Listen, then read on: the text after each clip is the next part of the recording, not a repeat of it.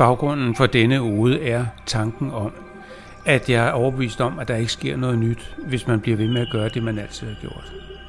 Og jeg styrede og kontrollerede mit liv i masser af år, fordi jeg var overbevist om, at det var den eneste måde at komme derhen, hvor jeg gerne ville.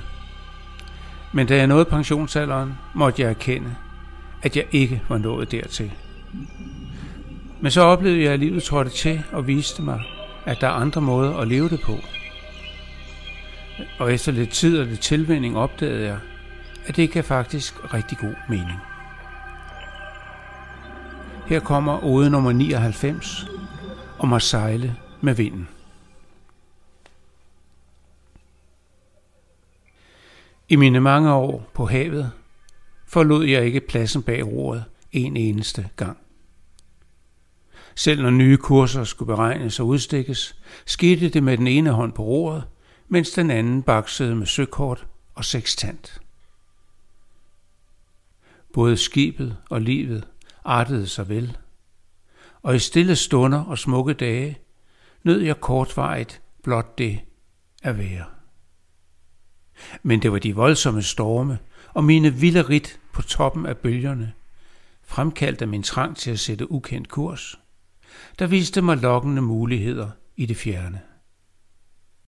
Disse hektiske stunder lå mig mærke, jeg brugte tiden vel, og levede livet, som det skulle leves. Men jeg må indrømme, man bliver lidt træt.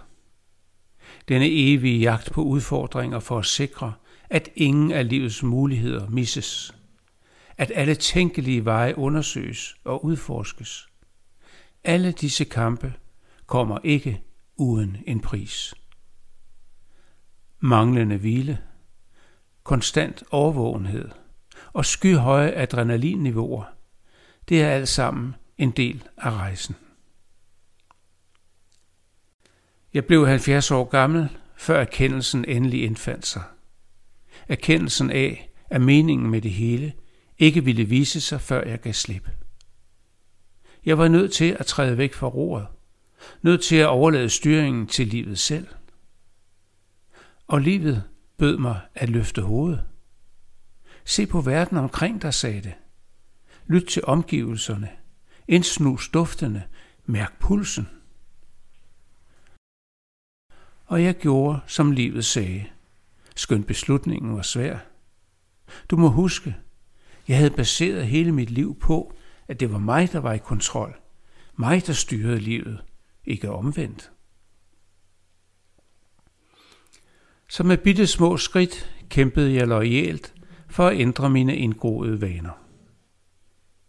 I en kortere periode forsøgte jeg at styre skibet med en hånd, men det gjorde bare kursen mindre stabil. Så prøvede jeg at indtage mine måltider sådan lidt væk fra roret, klar til at gribe ind.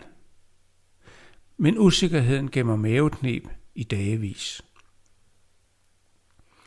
Så jeg vidste, jeg måtte gå linen ud. Og en dag forlod jeg roret helt og aldeles og gik op på brikkens fordæk.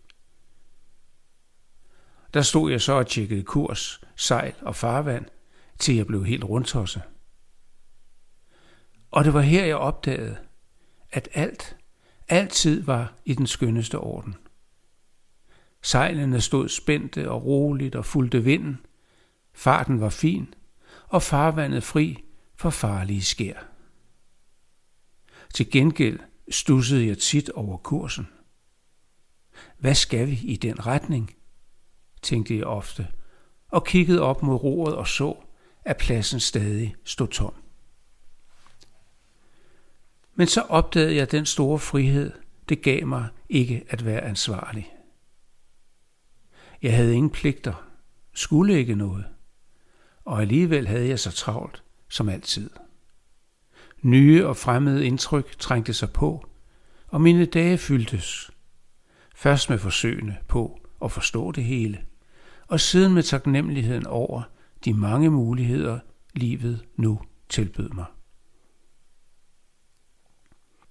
Vigtigst var dog den klare erkendelse af, at min horisont ikke længere var begrænset af min egen forestillingsevne. De mange nye oplevelser øgede min forståelse af mangfoldigheden, Ja, selveste livet. Alt det, som jeg bevidst eller ubevidst havde længtes efter siden mine helt unge dage. Jeg lænede mig tilbage i dækstolen, kastede et kort kontrollerende blik på sejlene, smilede og tænkte, der er kun én rorgænger, livet.